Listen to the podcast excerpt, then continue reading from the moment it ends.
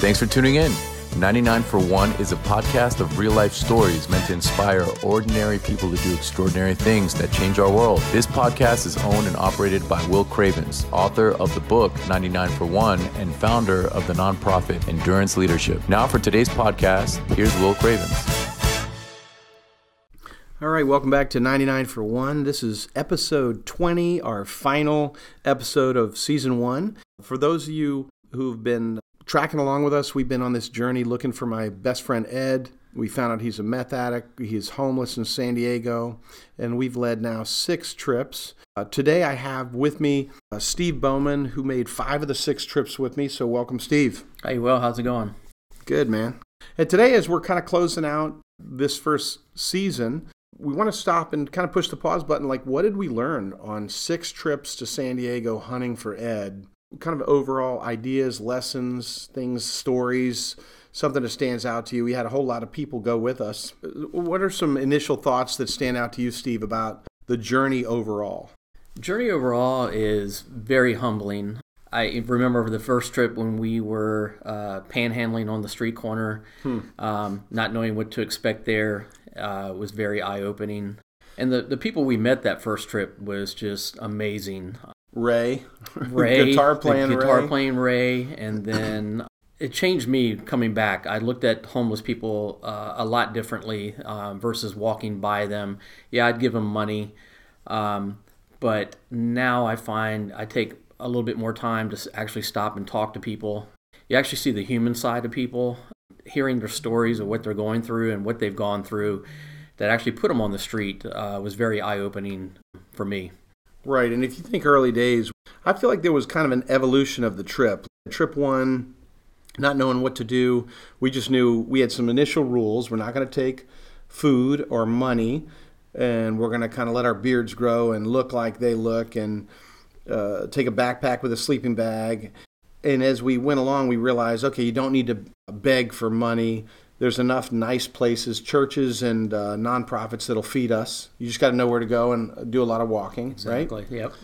But then it was all about Ed, and we had ABC News do the story on us. But then there was these other people we met, and I remember one course change that as the trip was evolving was the lady who wrote on Facebook. I couldn't even tell you who she was, but she wrote and said, "Everybody you meet is somebody else's Ed, so make sure you take time." And so we would do this thing where we would say, you know, have you seen my friend? And we'd show a photo of Ed, and then we would say, what's your story? And you think about Kyle, who we met, yep, the Kyle. young 21 year old addict from uh, Irvine, California. Yep. As we said, Ray and uh, Gypsy. Gypsy. Another one sticks out in my mind is Sean, the uh, the kids whose parents had a business right there in uh, Ocean Beach. Right, good looking kid, and he was uh, an addict, but uh, had this whole other story of why, why are you on the streets and your parents have a business in town. And I, I think of some that we never saw again. Right.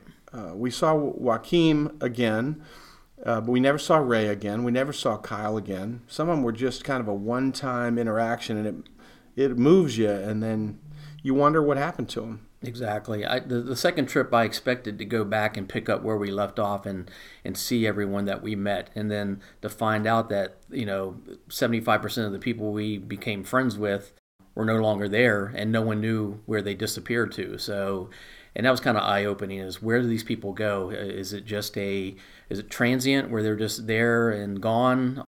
We hear that the weather will change if they're if they stay in town or not. I was kind of hoping to pick up where we left off and, and did not have that opportunity. Kind of started from scratch that second trip. Yeah, that that was interesting. We also learned that every area had its own feel to it, its own culture, if you will.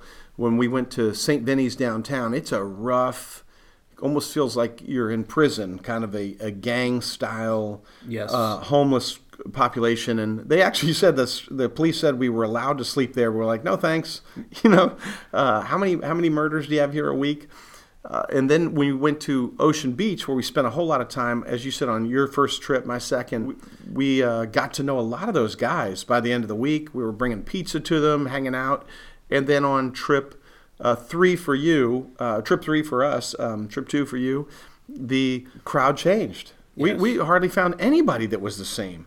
That community was almost you felt like you were in a time warp back to the 60s or 70s, very hippie like, bohemian, with a whole lot of more drug experimentation. Yes, it, it seemed very dark to me that first night. I think AG even pointed out that I, I looked like I was a little scared. I think I was. I it just I didn't I didn't get the same vibe as the first trip that uh, that we had. Right, and then we found Pacific Beach. We started going there because we found there were meals up that way.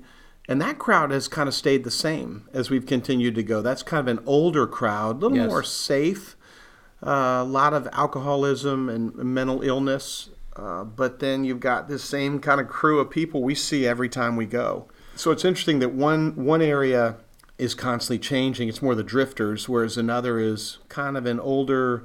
These are the homeless steadies. There's a few few that change faces, but other than that, you can ha- carry on conversations. But we thought all along, in those first six trips, we're just hunting for Ed. Where is he? Right. And it, we were always so driven. We, we would, on the final day, just keep hunting if we thought there was another lead.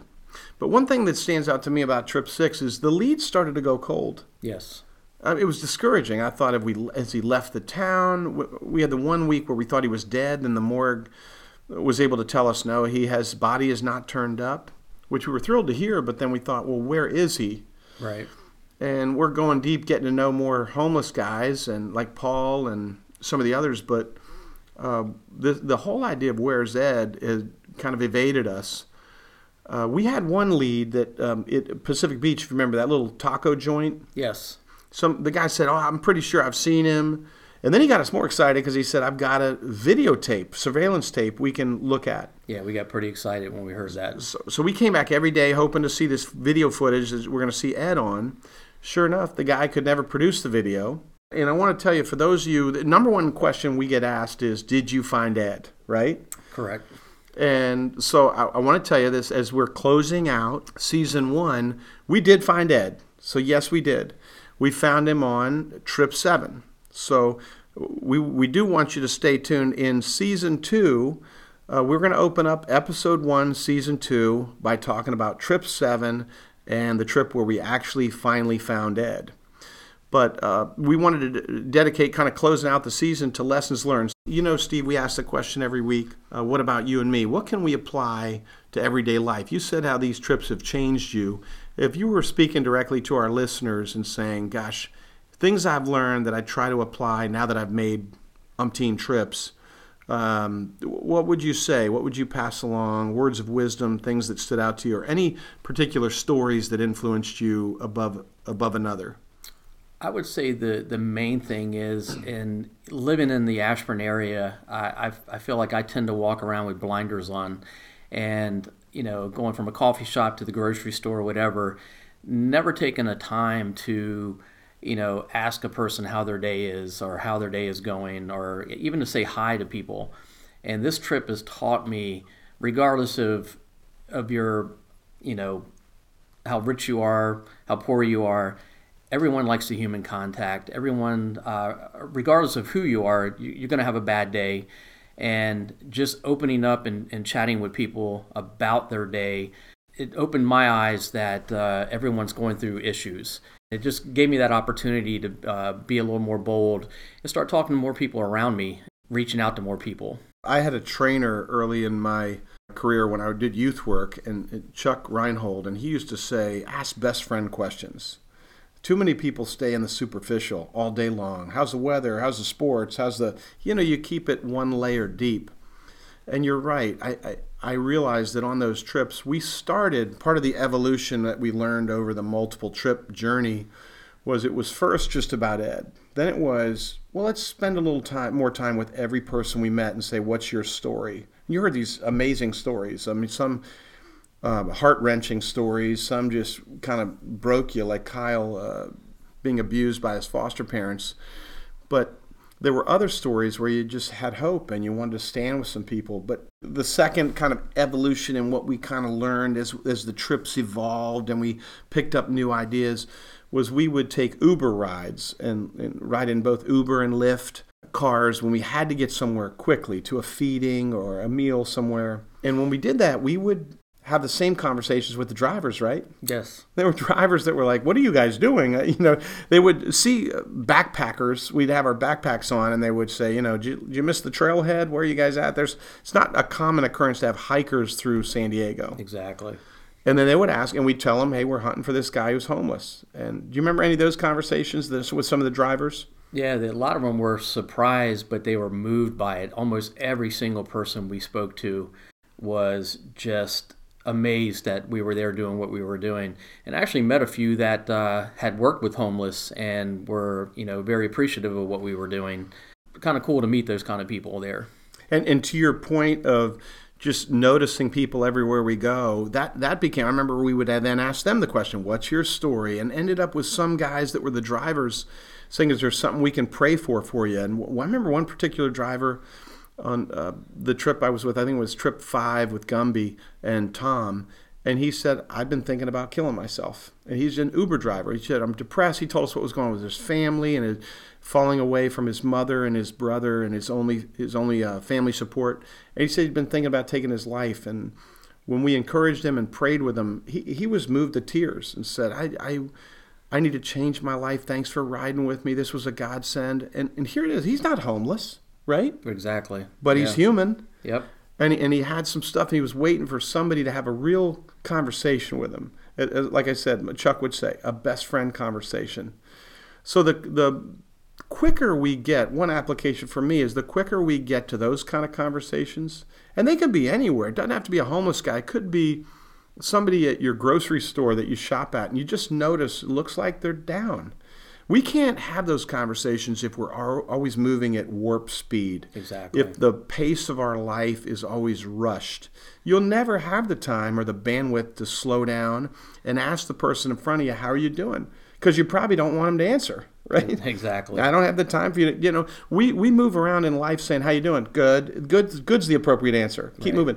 You stop with a total stranger, say, Not good. Really poorly. Can we talk? Most people are not really looking for that. And it's funny you mentioned that because I, I remember a, a message that you'd given one time about this, and you said to ask people, but ask them a second time.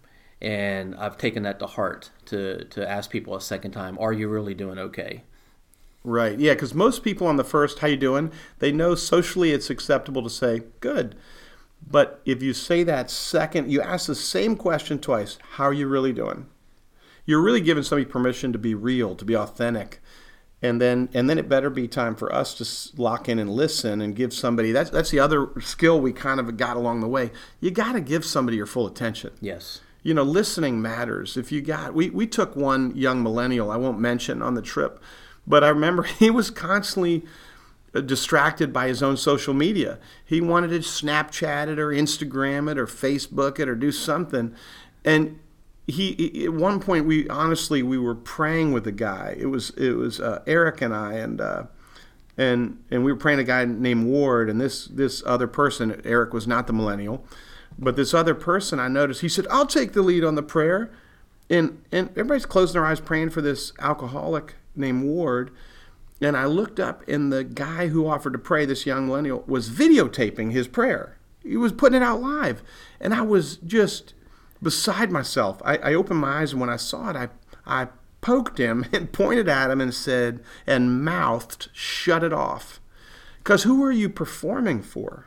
Exactly. You know, a lot of us go through life, and that would be an extreme example of being self centered, just thinking what everybody thinks about you and promoting yourself.